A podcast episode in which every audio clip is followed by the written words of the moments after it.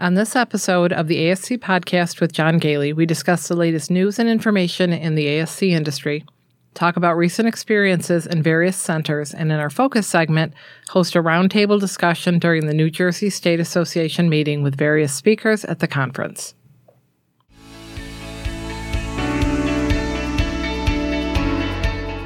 Welcome to the ASC podcast with John Gailey, the longest-running podcast specifically focused on the freestanding ambulatory surgery industry.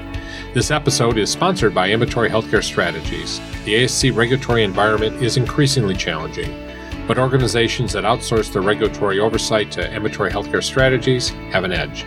HS works with ASCs to oversee their quality improvement program, run their meetings, develop educational programs, and always be prepared for surveys. For more information or to schedule a consultation, visit our website at ah-strategies.com, email us at info@ah-strategies.com, or call John Gailey directly at 585-594-1167.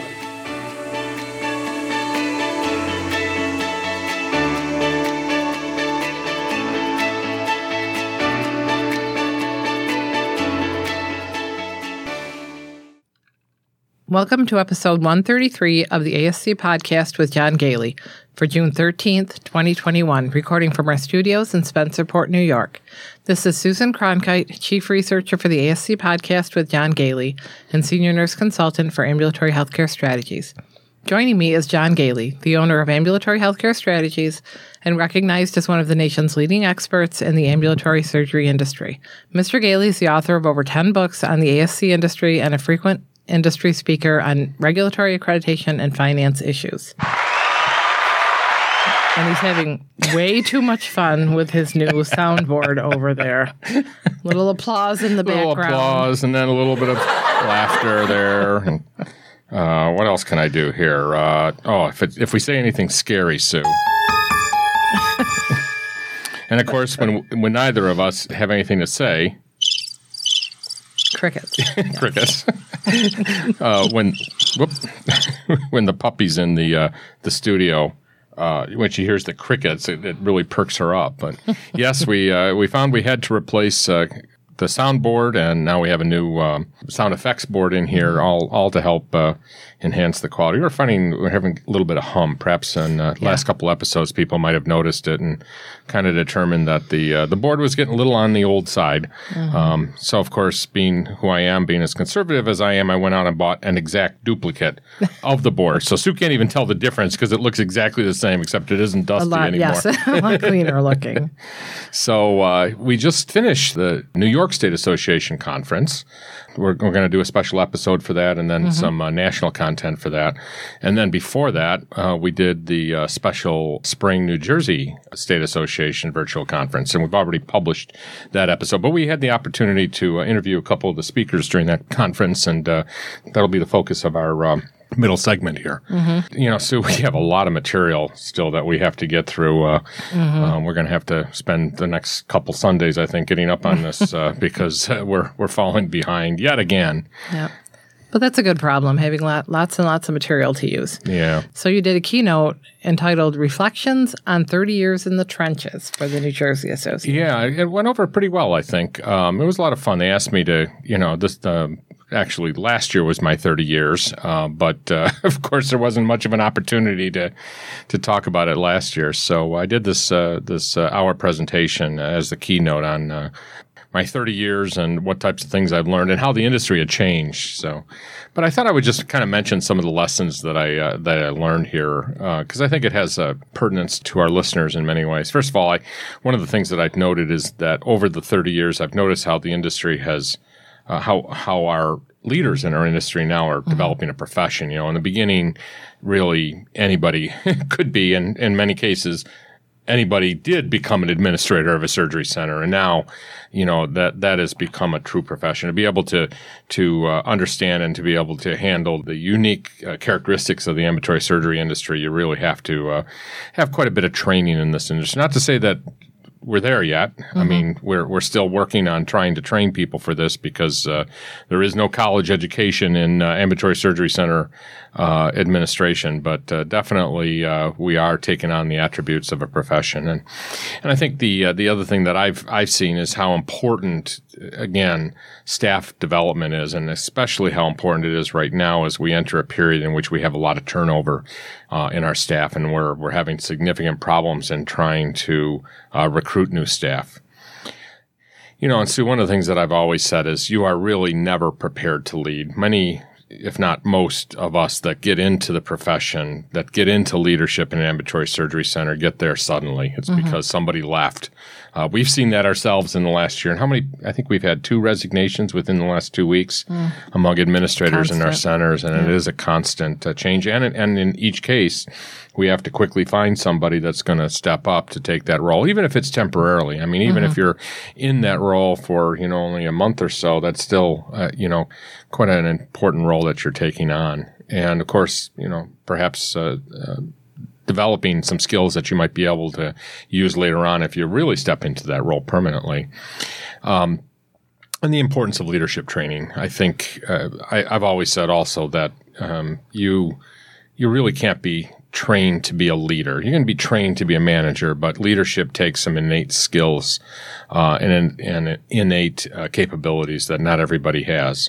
Second thing that we focused on during that session was where are we headed? You know, and I kind of try to put my crystal ball in front of me and talk through what I thought was going on, and definitely feel like we're moving in the direction of more complex procedures that we're finding that surgery centers can do, total hips, you know, total joints, without really any serious consequences there, so negative consequences. And, you know, I think we're also going to see the continuing evolution of healthcare systems and alliances.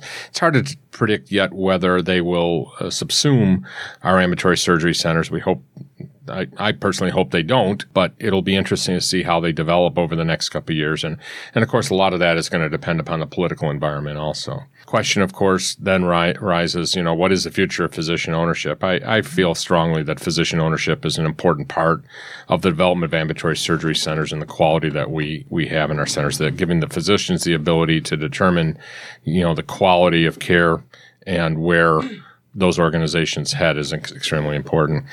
Somebody asked during the session, you know, what I thought about single payer or Medicare for all. It is something that, as we sit here today in June of 2021, it's certainly something that has been on the table by the administration and Congress, but I really don't think it's going to gain any weight, at least for the next couple of years. You know, it all depends, again, on what happens with the future. But I, you know, and lastly, I kind of ended it by talking about how now we are the mainstream. Isn't that interesting that, you know, in the beginning we were always that side business over there, but now we are mainstream. The ambulatory surgery centers are a major part of the healthcare system, mm-hmm.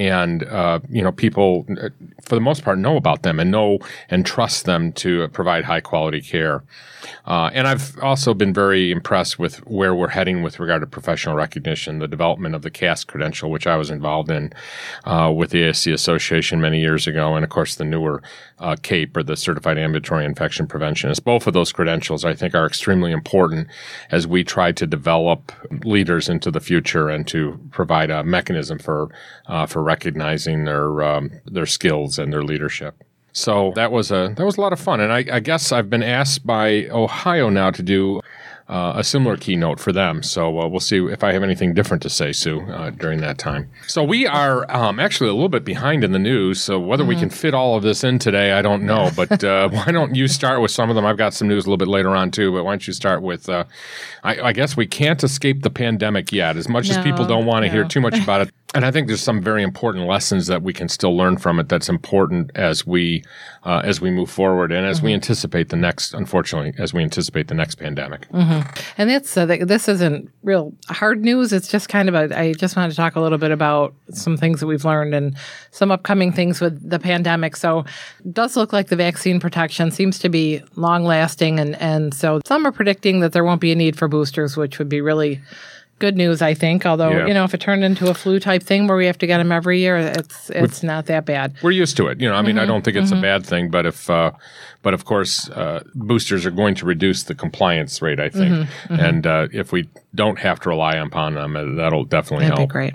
I saw some other news that previous COVID infection seems to offer protection without vaccination. Now, that's not a recommendation. Right. That's not a guideline. It's just they are kind of looking into that. So that might be also a useful thing to getting us where we need to be.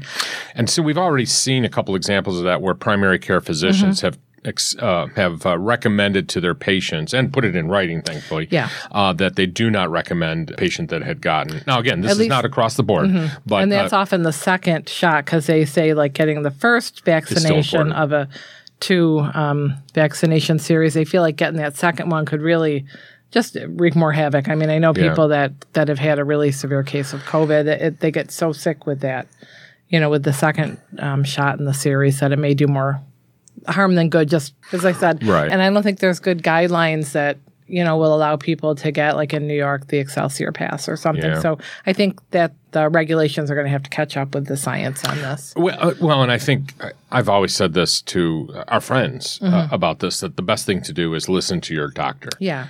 They're the ones that have the science. Don't listen to mm-hmm. – I mean, it's important to keep up with the news, obviously, mm-hmm. but since the news often has different opinions mm-hmm. and you don't know where they're coming from, your own doctor knows your circumstances, and is hopefully keeping on top of the latest technology. Yeah, rely on the science here. So, keep up with it and be willing to be flexible as things change. Right. So from NPR, All Things Considered, on June 6th, they were talking about a new type of vaccine that's likely to come this summer.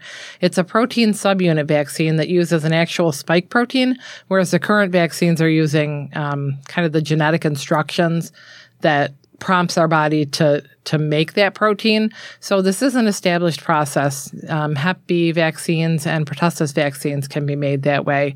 There's several different companies that are working on that, and some are growing cells in their labs. And I just found this interesting. At least there's one company out there that's growing plants. It's some type of a variant on a tobacco plant that will grow that spike protein that they can use in the vaccine in some way. So I just thought that was kind of cool.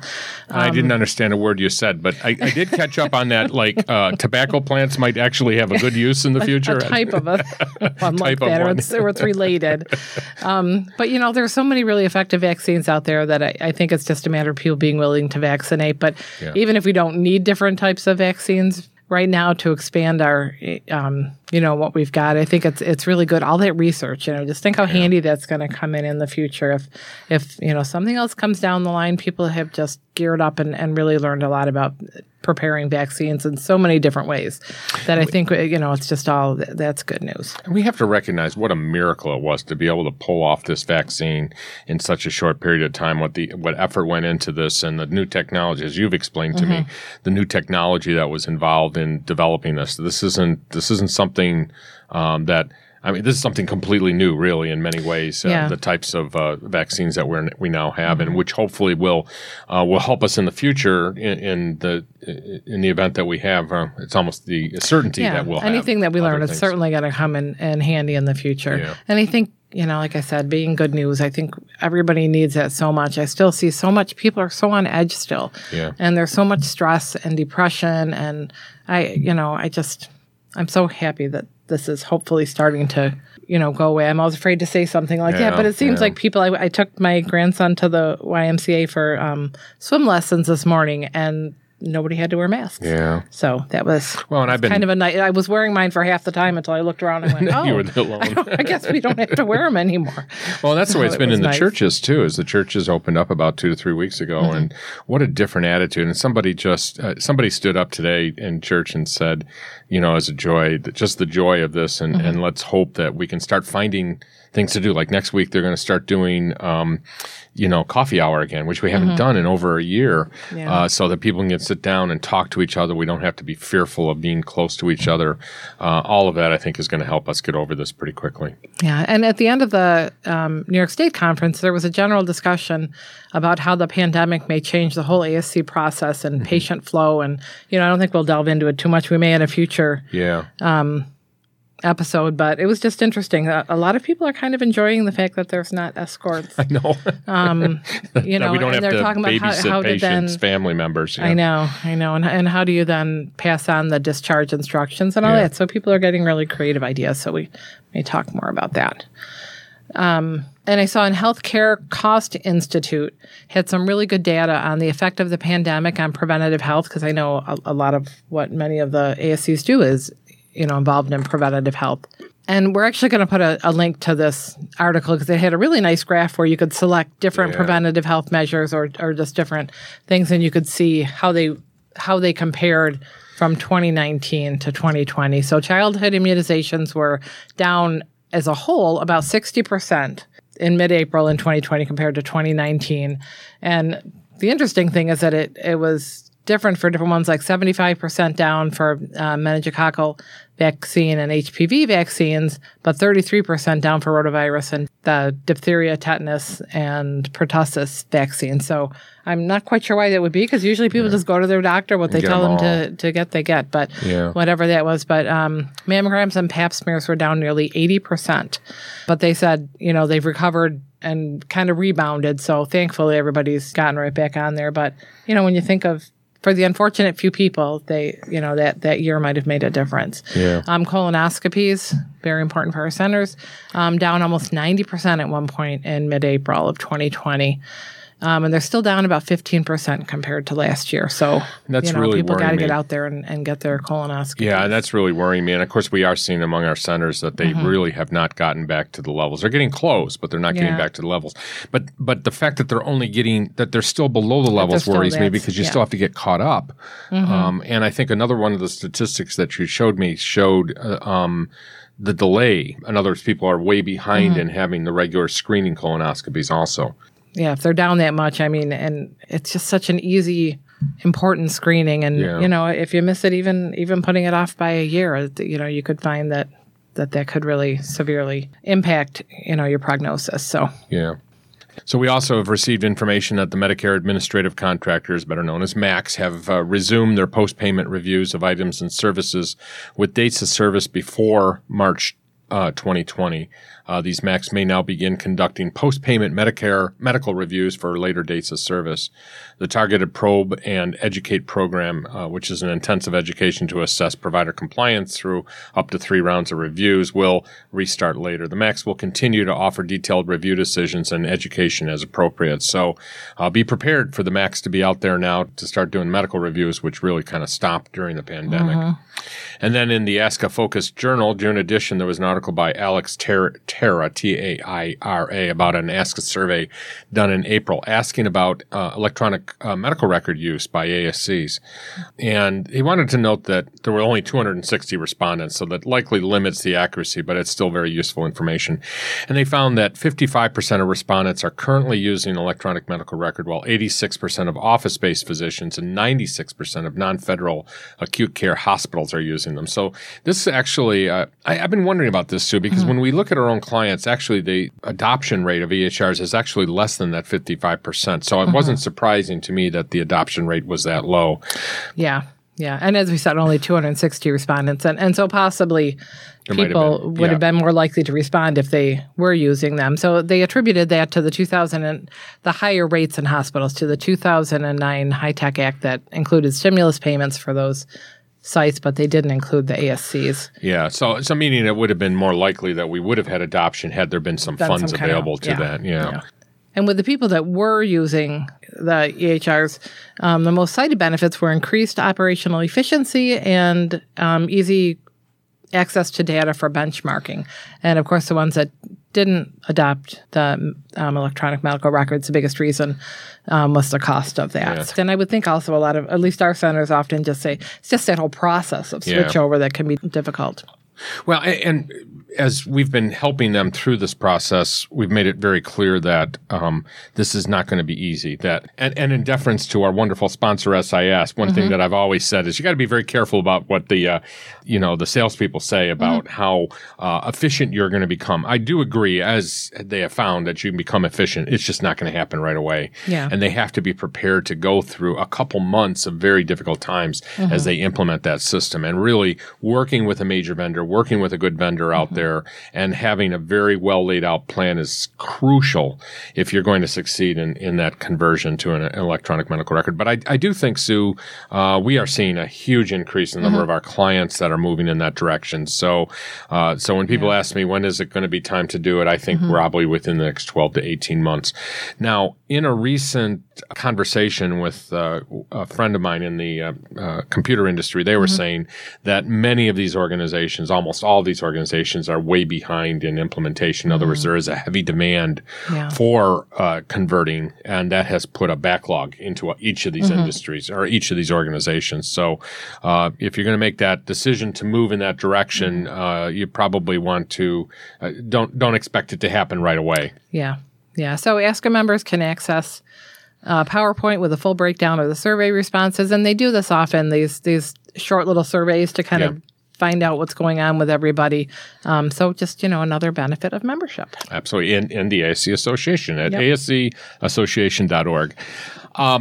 Sue, let's talk a little bit about some of the some recent things in surveys. So during a recent survey, the issue came up, the client had been using the term monitored anesthesia care, MAC, in their consents and in their delineation of privileges. And the American Society of Anesthesiologists really are suggesting that their members move away from the use of that term in these types of forms. Monitoring anesthesia care really refers to, how you monitor patients that are under anesthesia, not the level of anesthesia.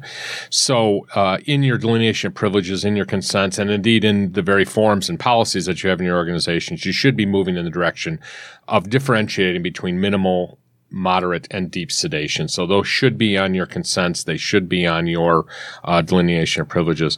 And so a big issue that we've been running into lately, too, is that if your consent does not indicate what level of anesthesia is anticipated, then you are probably not providing appropriate informed consent to your patients. So do make those changes now. And then in the most recent survey, we found that that one of our centers had not been putting together safety data sheets for the drugs that they were using. It was a very simple fix, fortunately, but just a little warning there to make sure that you're including your medications when you're gathering all of your SDS binders. And make sure they are the SDS, not the older MSDS, if they were something that you had put together a while ago and haven't updated. And Sue, our pharmacy consultant, provided us with some websites of some websites that you can use in order to pull down the safety data sheet. So we'll put those into the show notes here also. Okay. And often it's just the manufacturer of that medication. Right. Too. So, Sue, that gets us to part two. And we had a wonderful conversation at noon on the day of the New Jersey State Association meeting, where we pulled together a panel of speakers to talk about various issues. My main question to each of them was, what was the biggest takeaway from their speech? And then at the end of, after I'd asked them those questions, I just asked a couple of panel questions. It ended up being a wonderful discussion that I think it's not something that's only important to New Jersey. So we thought we would include that in part two. So let's take a short break and come back, and we'll listen to our speaker panel from the New Jersey State Association meeting in May.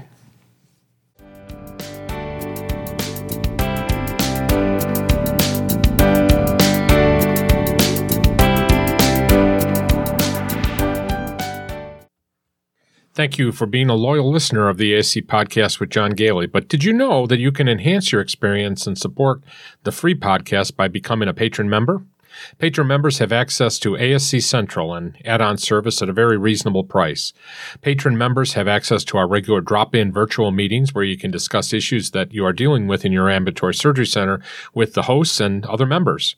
Members also have access to valuable member resources, including a document library with a growing list of resources, including the rules and regulations, guides to maintaining compliance, example policies and procedures, infection control resources, example risk assessments, example committee and governing body minutes, and over 60 disaster drill scenario kits and example forms and checklists. Members also have access to some of the virtual conferences that we have presented, including the Provider Credentialing Conference, which we offered in December 2020. It's a New World Conference in 2020. Infection Control in-Service to Meet the Challenges of COVID-19, and the ASC Mandatory Education Program, which is a valuable resource for annual education for your staff. Membership helps to defray the costs of producing the podcast, including the research staff, travel costs to conferences, equipment costs, and production costs. For more information, you may visit ascpodcast.com. To become a member, visit ascpodcast.com.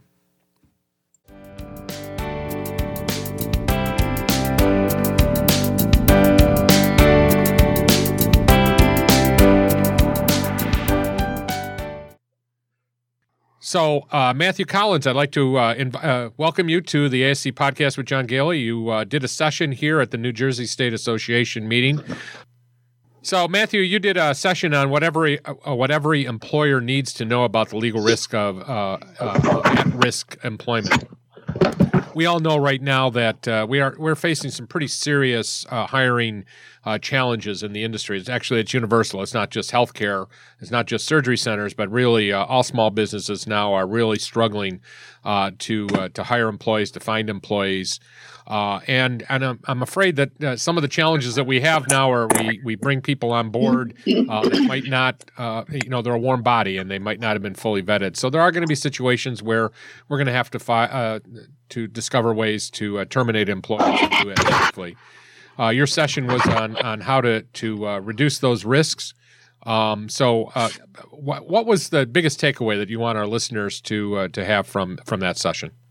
I think the biggest takeaway is that there's a lot of misconceptions about at-will employment. I have many clients that will come to me after either being sued by an employee for wrongful termination or receiving a demand letter from an attorney, and their response frequently is, well, this was an at-will employee. How can I be sued? And the reality is that at-will employment is really not going to be a defense to almost all of the type of wrongful termination claims that we see. That's because there is a vast amount of state and federal laws that grant various rights to employees and at the same time put many burdens and obligations on the employer. And if the employer is not familiar with those obligations, they could unwittingly terminate somebody who is then going to set them up for a potential claim of, again, wrongful termination, discrimination, retaliation, anything like that. So the key really takeaway for employers is to recognize they never really should be looking to defend an employment action based upon somebody being at will. Really, they need to look at the laws that might be triggered. They need to be familiar with those laws and hopefully take some steps that are proactive to try and reduce the risk of those type of unlawful termination claims. So, Matthew, it goes without saying that documentation is extremely important. Did you have any advice on how to the best document your thought processes? Yeah, so documentation, I agree 100%, is very critical. The lack of documentation is going to be seized upon by the employee's attorney. I find that a very easy way to document things these days are through emails. It's a very quick way to either confirm a conversation that you had with somebody, said, hey, we talked about XYZ issues, you're deficient in this area, we need you to improve, or otherwise there's going to have to be some action taken against you. Having formal performance reviews are very good, but you don't really want to wait to document once a year. It really should be an ongoing process that is happening throughout the course of the year and preferably is happening contemporaneously. So if an incident happens, meet with a person and document it fairly quickly. The documentation, the ideal documentation is to document it directly to the employee. If you are not comfortable with that, at least some type of memo to the file also could suffice. So, John Kowalski, welcome to the podcast. Yeah. Thank you. Thank you for the invitation. You did a session on protecting our patients and our employees. So kind of segueing, hopefully a logical segue here is once we got them hired and hopefully we keep them around, how do we protect them and how do we make sure that we're protecting our patients also that have come to our center? So your session was on that topic. What was the biggest takeaway that you want our audience to know? And John, as you know, education is so important to the staff to understand regulations and regulatory changes. As you do in your daily site visits, I'm doing that with our clinical staff. USP 797 is a concept that I presented this morning. It relates to safe injection practice that is required in every healthcare institution, whether you're making compounded drugs in hospital clean rooms or preparing a syringe in a surgery center. The USP 797 standards will roll out through all of these various activities. And I think really educating staff in technique and the proper handling of sterile injectable drugs was the message today. And knowing what the regulation is and how the regulation will be interpreted. You're very big into your podcast. I listen to your podcast, and the interpretive guidelines of the standards are critical in allowing the staff to know how to perform activities correctly and protect our patients and our fellow employees. So as a surveyor, I will tell you, USP 797 is is one of those things I keep with me all the time. It's one of the... We have this, I don't know if I call it a joke or a standard phrase. If we're in a surgery center and we're having problems finding something to cite, all I do is follow the anesthesiologist around for a few minutes, and I'm going to find something. And I'm constantly at odds with him, especially those anesthesiologists that are, I'm in trouble here, Monty. Anesthesiologists that work in hospitals that come back and tell me, I don't have to do this in the hospital. First of all, I don't believe them. And then second, I also recognize that, that we have a lot more scrutiny. We have, you have surveyors that are coming out to the surgical unit, obviously, in a surgery center, whereas in the hospital, JCO might not be showing up. So just quick advice on who should you watch? How can we convince them that it's important to do this, and what quick tools might be available for that? And Monty and I talk quite a bit about this topic in trying to gain the compliance with different specialties. Anesthesia is a practice that's been around ever since surgery started. And I think the changes that have occurred recently, especially with USP 797, have been dramatic in the way they perform their activities. Monty and I are trying to determine how can we get this accomplished by what's in it for them, and not doing it as a disciplinary, penal way of reporting. And I talked about an anesthesiologist this morning that I met with last week at a center that was evident that he would not be complying. He was going to be splitting vials. He had drug shortages, and there was no one going to change him. And after about 10 minutes, we agreed that he will be rounding with me on my next visit, understanding the role that I have as a consultant pharmacist in allowing his patients to have the safest procedure possible. So I think it really needs a lot of hand-holding, and it needs a lot of one-on-ones, and it can't be punitive with a specialty such as, a medical staff profession that, we think is just going to change because it's written in a regulation. Well said. So Monty, why don't we segue over to you? You did a session on preoperative screening and testing.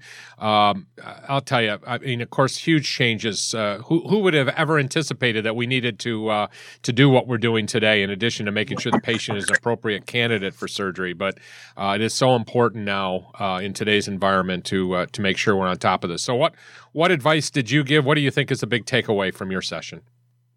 I think moving into the future, we really have to get rid of the old concepts of a shotgun approach that all patients are identical and we need all these labs and, all this information from every patient so that we can determine. It just requires so much filtering, and we get so much really almost useless information regarding how patients are going to move through our system. We have to develop systems within each of our ASCs that are specific to each patient and each procedure. I think classically, we think about anesthesia being the major risk, and they always determine which patients can come through. In a sense, and especially as we move to higher acuity procedures in our ASCs, we really need to stratify the procedure as one of the major determinants of risk, of what kind of screening we're going to do on these patients, and emphasize that it's going to be web-based. Patients are going to be able to have to provide information on their own terms, not through phone tag. And then we can process the information based on algorithm and only get what's specific for each patient and each procedure. And that can also be narrowed down to the facility as well. Each facility has different capabilities. I've heard that as a theme today. in all the lectures that I heard. And so, all that combined to get specific information to determine if patients could get through our ASCs and have their procedure done safely. I find preoperative screening to be a big challenge in many of the centers that I visit. Cancellations, last minute cancellations, understanding the importance of good screening beforehand, especially in those centers. We find a lot in GI centers, for example, very poor upfront screening, which results in cancellations, results in patients that have arrived with already going through a very arduous prep and then find out that they're being canceled because nobody had bothered to do a good screening. What type of tools do you think should be at the top of everybody's list in preparing for that? Well, I think one of the major things that we wrestle with the same difficulties in the GI centers throughout the virtuous system. It's all about educating the providers, the surgeons, the proceduralists. They're the first line of defense. And I think it's often missed that they need to start that screening process right when they see these patients. And if anyone needs an early intervention, they need to provide that information even earlier than they should. And, I think a lot of times when we go into our centers, we find that patients are screened only the night before. They're getting these phone calls because they've already gotten, especially in the GI world, they already have their instructions to how to do prep, what meds to hold. And the night before, they're getting a call from the ASC. And that is way too late in this process. Right. The screening should really start to occur as soon as a patient is booked. And a lot of times that information is not being transmitted to the ASC. They're not even getting the bookings until the day before. They're just the ASC just have slots. So the more we can push out to the practices to make them understand how essential screening is, that leads to much fewer cancellations. And if the screening process is web-based and patients could do it at their own time and start as soon as they know they're having a procedure, that definitely makes the system a lot more efficient, a lot fewer cancellations. And I think it makes for a much more streamlined process. So, Corey, there's been a lot of changes as a result of COVID, a lot of I would say opportunities. That's one thing that we've been preaching both in our company and on the podcast is that COVID has, if we play our cards right, has opened up some opportunities that perhaps weren't there before. So, Corey, your session was on service lines made easy. Can you give us an overview of what you talked about and what a big takeaway was from that?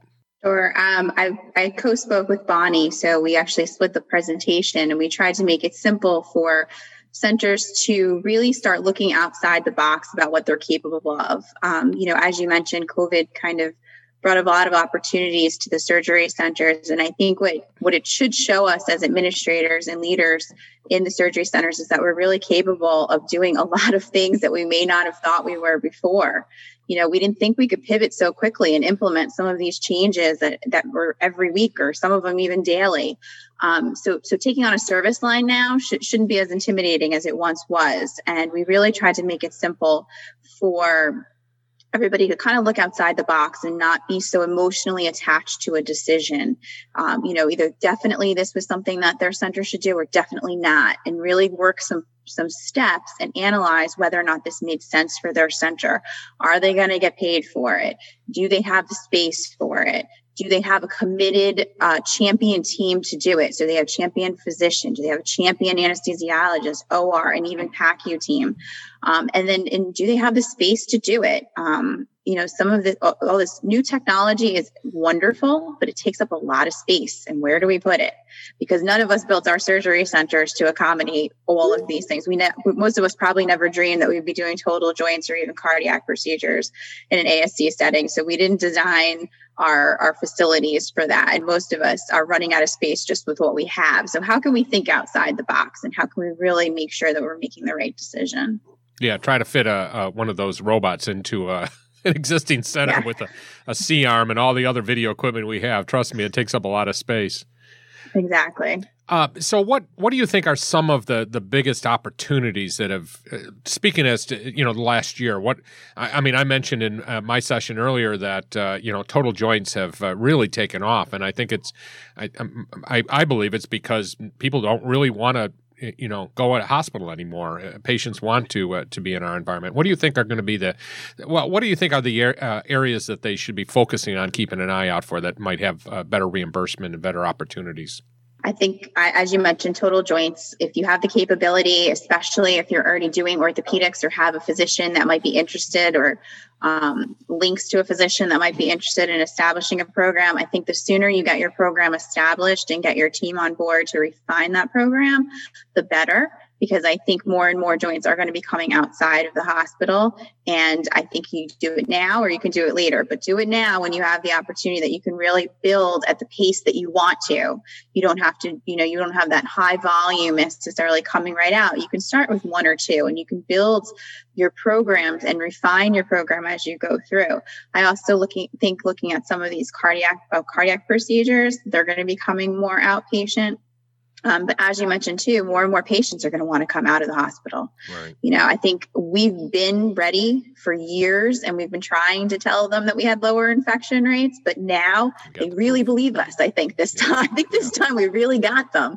And I think our physicians, you know, we tried to always make it easy for them to schedule cases, but now with the backlogs that some of the hospitals have, or some of the restrictions that they have, they're really seeing that it could be a great relationship. So these are really the times to think outside the box, like the joints, like GI, like I talked about in my session with multi-specialty. Some of these procedures that we may just think this just doesn't work, it could work. And I think that's where the centers just have to get a little bit creative. And as you mentioned, the ability to be able to pivot on a dime, that's something that we always joke in our company that whenever a hospital hires us, we double our fee because of all the committee meetings that we have to go to. And then in an ASC, it's so much easier to implement stuff. So definitely that's, I think, a hallmark of our industry, and we need to capitalize on that. And to that end, Andrew, you moderated a session on joint ventures and how best to capitalize on that. Talk a little bit about how what your panel discussed and what some of the key takeaways were from that. Sure. Well, we had a keynote speaker today that talked about his broad experience and long experience in the ASC industry. I'm much younger than he is. Thanks a lot. I'll get even with you. I know.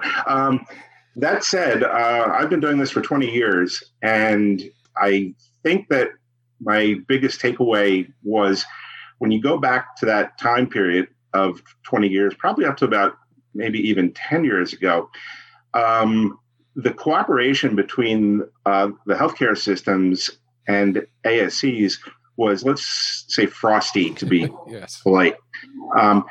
Certainly not antagonistic to the point that in some states, particularly CON states where you know, it was outright hostile. But the idea of ASCs and hospitals working together, you know, it was just not a concept that we were familiar with. So fast forward now, we had three representatives from three different healthcare systems in the state that proved a point that, you know, the joint ventures that hospitals have now entered in with physicians were probably based on economic factors, higher reimbursement rates, for instance. But yet, you know, here in this past year or so, you know, the support that was given to help guide ASCs through this pandemic by providing communication, by providing resources, by providing a lifeline in some cases for helping ASC to keep their employees employed by redeployment was very impressive. Right. And I think, you know, proved that at the end of the day, you know, we are all working together and we are all rowing the boat in the same direction. So what do you think is the future, Andrew, of the hospital ASC relationship? Where do you think we might be heading? I'm having a hard time trying to predict that, and I'm asked that question all the time. So just interested in your perspective on that. Well, I think we've taught the hospital industry, you know, a few lessons. The very nature, as you mentioned in speaking with Corey, that we can turn on a dime. You know, the structure of our governance, the structure of, you know, the very nature of, you know, how we operate is predicated on being able to react quickly. we don't have those layers that hospitals do. I think hospitals realize that, you know, in order, and I think again, John, you spoke to this, in order to be successful, you can't just plug a hospital trained person into an ASC. Once that realization, I think, took place, for the healthcare systems, and they seeked out people to manage their joint ventures to prove that there's value to that, I think that those relationships are going to be stronger, and these arrangements, either if you're part of a joint venture or even if you're outside of a joint venture, I think we'll be working even closer with hospitals to help find the appropriate place of service, for whichever service line that's most beneficial for the best outcome. And that means not only clinically the best outcome, but also financially the best outcome. I think it's going to continue and be even stronger. So, Claire, it all comes down to quality in the end. I left you for last for a very specific reason. First of all, I'm passionate about it. I know you are too. So all of what we've talked about up until now doesn't mean anything if we can't prove to our patients, if we can't prove to the doctors that we bring, that we recruit, that we can provide good quality care. So your the title of yours is, I love it, Embracing Quality Improvement. I talked about it in my session that quality improvement is not paper. I mean, I know that is a perception. It is a culture. So now, you probably had the broadest topic to talk about. Can you just kind of give our audience a bit of an idea of what you focused on in your session? Well, you're absolutely right, and thanks for your words. So embracing quality, quality is a huge topic and is worthy of, seminars on their own.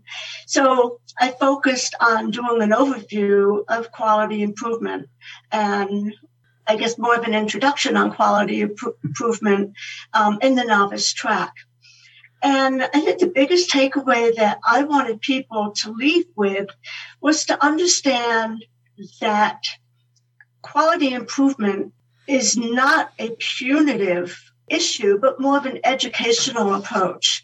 And that's been my personal, professional philosophy since I've been a nurse.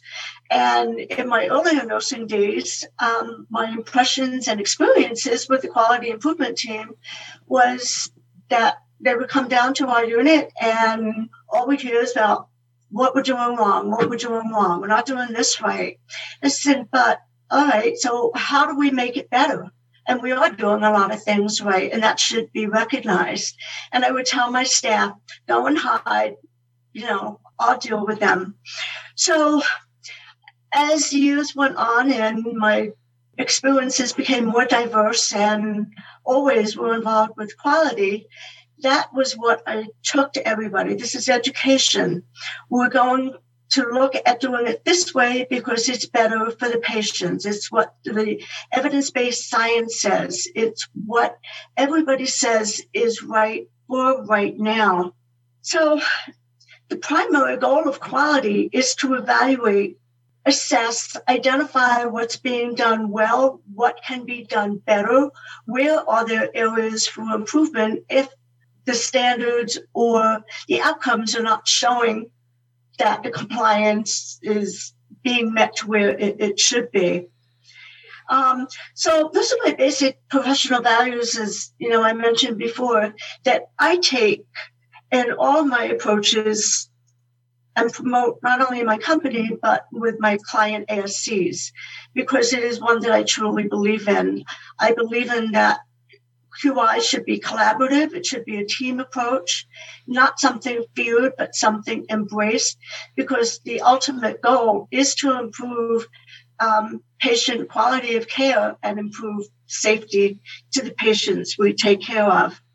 That said, quality is time-consuming and can be very frustrating to a lot of people, and not everybody has the same resources within their facility to be able to devote the time that it does take.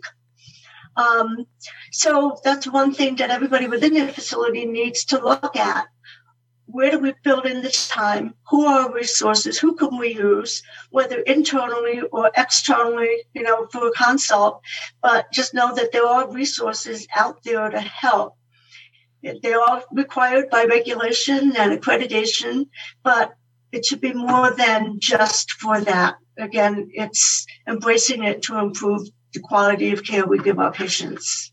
I think when I get a new client, or when I'm working with a client that is just new into the ASC space and trying to understand quality improvement, and especially when I'm talking to nurses who are somewhat new to the process, I emphasize to them that you as a nurse do quality improvement every day. And, you know, you're used to, as a nurse, not getting credit for what you're doing. You find a problem, you fix the problem, and you move on. Quality improvement is sometimes quite simply that.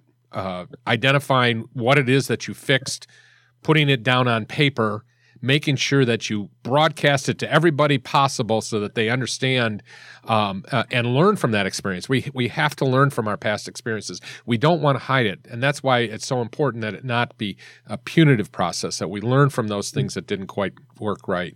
So do you have, you know, some advice as to how to encourage, especially, and when I say younger people, I'm not necessarily meaning always young people, but people that are new to the industry or are coming over from a hospital environment, how they might learn to embrace quality and become advocates instead of just thinking this is something I have to do in order to get the paperwork in line?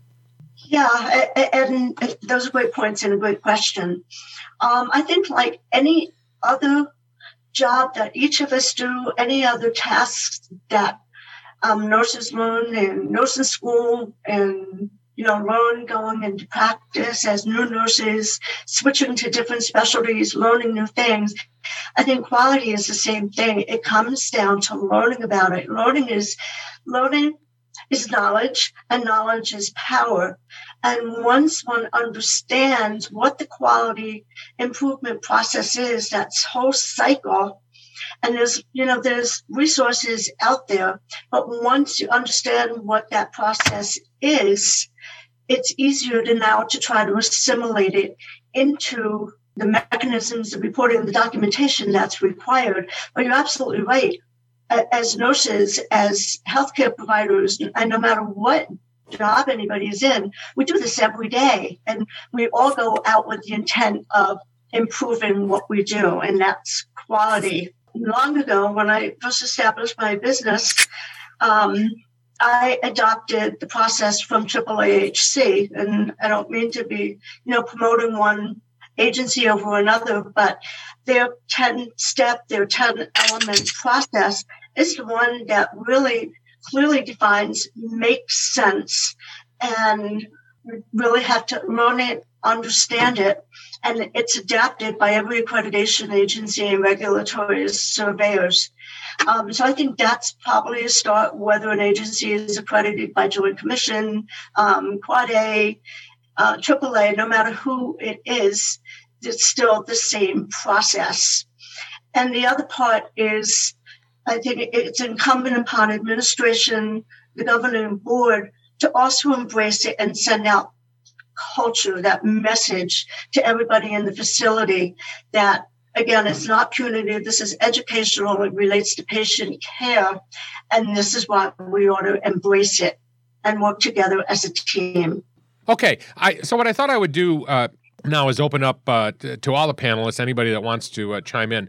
We've had a difficult year. This has been a challenging year. I mean, we say that all the time, but it has also been an opportunity to learn a lot, I think, be it how to make sure that we follow the regulations, how do we pivot with regard to the types of services that we're offering, how we revise our quality improvement programs in order to adapt to the new reality that we have, how we interface with, hospital systems, joint ventures. We're finding, development has suddenly begun again, and that there's a lot of opportunities out there, you know, for new surgery centers or expansions. So I just want to put the question out there, or the question out to everybody here. What is something that you've learned in this last year that you think has been an important part of your development and your organization's development? I can start that, John. Sure, Monty.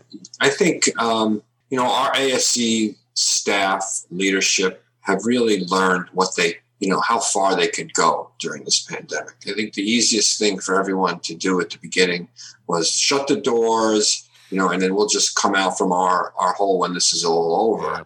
But in fact, what our experience has shown is, you know, thinking forward, being a part of the solution, and trying to understand what our role was during this pandemic. We gained a lot of strength out of that. And I think our ASCs all realized, you know, that they're an essential part of the healthcare system and they can provide essential care under the most trying circumstances. And staff, you know, it's been said over and over that you can't take a hospital staff member and move them into the ASC. But I think what we learned, interestingly enough, is our ASC staff are so competent that they can pivot on a dime and really become infection control and infectious disease experts in moments and be able to provide, you know, the highest quality of care to very susceptible patients and do it in just such a phenomenal fashion. I think we really showed what role we play in the healthcare system and how far we've come and how far we can go. I'd like to add a little bit outside of the ASC. I agree with Monty 100%, not number one, but also the importance and relevance of our state and national associations. We always look to them to help us, you know, with regulatory issues and, you know, with, you know, sometimes, you know, fighting those that we think, you know, are against us for, you know, imposing higher degrees of hurdles or regulations. But in New Jersey, a plug for the ASC Association, you know, we, number one, found that our relationship with the Department of Health really helped give guidance not only to our member centers, but to all ASCs in the state. You know, our mission, which is to promote outpatient surgery in the state, you know, transcends membership. We helped craft some of the regulations with the department. They looked to us as the subject matter experts, and we're continuing to do so. You know, daily we help member centers and you know, with questions about interpretation of those regulations. We work with ASCA as well in guidance on, you know, determining whether it's guidelines for elective surgery, which we help disseminate from the ASA and American College of Surgeons. You know, all of these resources became vital. I can't stress that word enough, vital for us to maintain operations during this time. And to add, I think it was really important to learn this year how important it was to make sure we surround ourselves with a good team and really lean on our colleagues. I think this topic in particular, it was evident that it is impossible for one person to know or keep up with all the everything and changes, and, you know, just having that person or a team of people that you can reach out to and get that information was so important, just to either validate what you were thinking or bring new information to you and just make sure that everybody stays as current as they can and have that common goal of keeping our patients and our staff as safe as we possibly can. I think it's been an incredible year.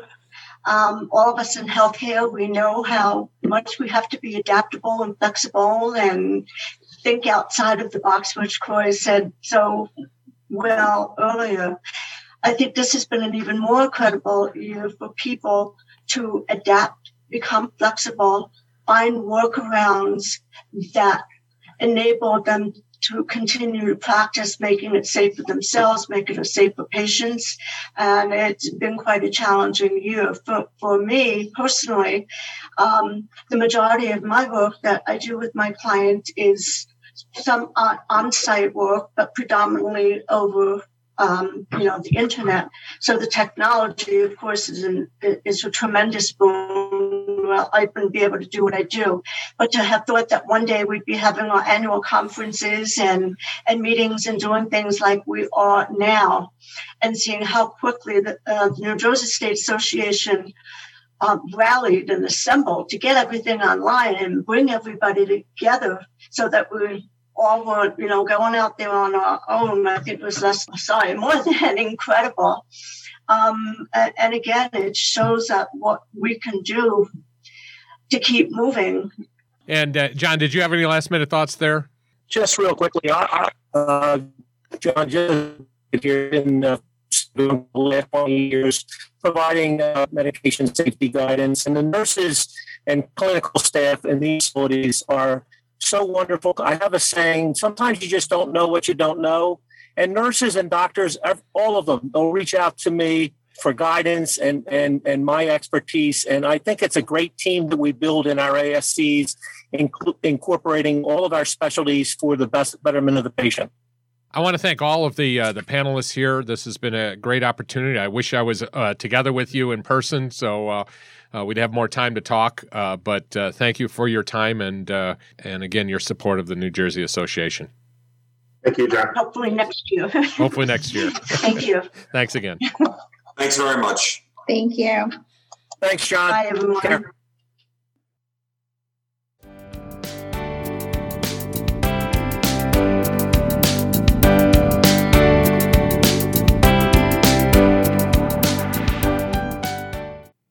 In this segment, we discuss other learning opportunities in the ASC industry. If you would like your event to be included in the podcast, please send the event information to info@ascpodcast.com. And I do really want to emphasize how important it is for people to try to get us this information.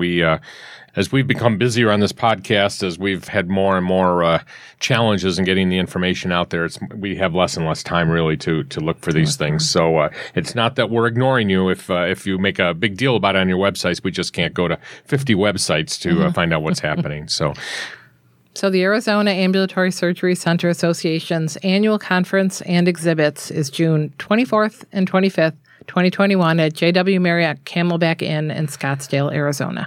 The Florida Society of Ambulatory Surgical Center's annual conference and trade show is July 14th through the 16th, 2021 at the Hilton Orlando Bonnet Creek in Orlando.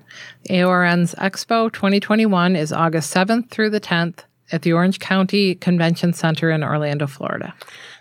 Our friends at the California Ambulatory Surgery Association's 2021 annual meeting is September 8th through the 10th.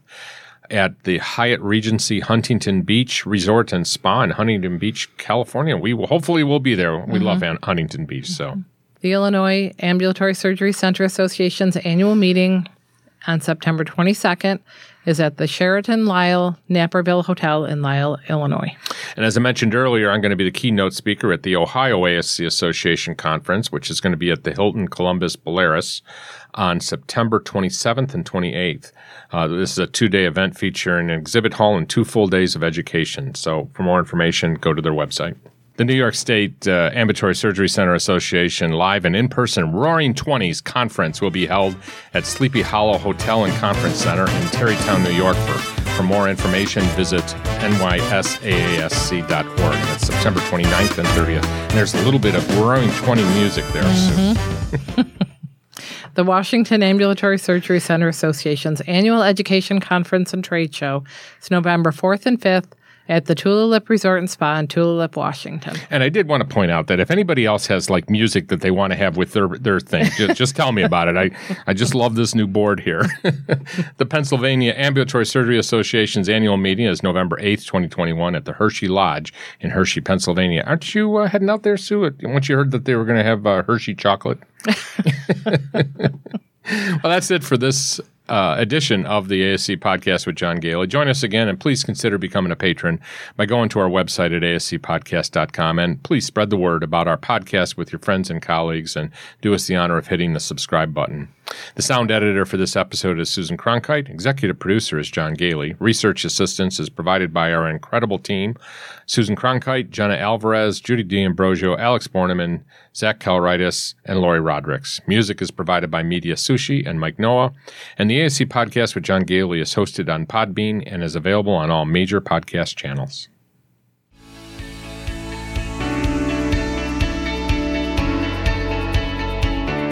We would like to thank our sponsor, Ambulatory Healthcare Strategies, the nation's leading regulatory compliance resource for ambulatory surgery centers.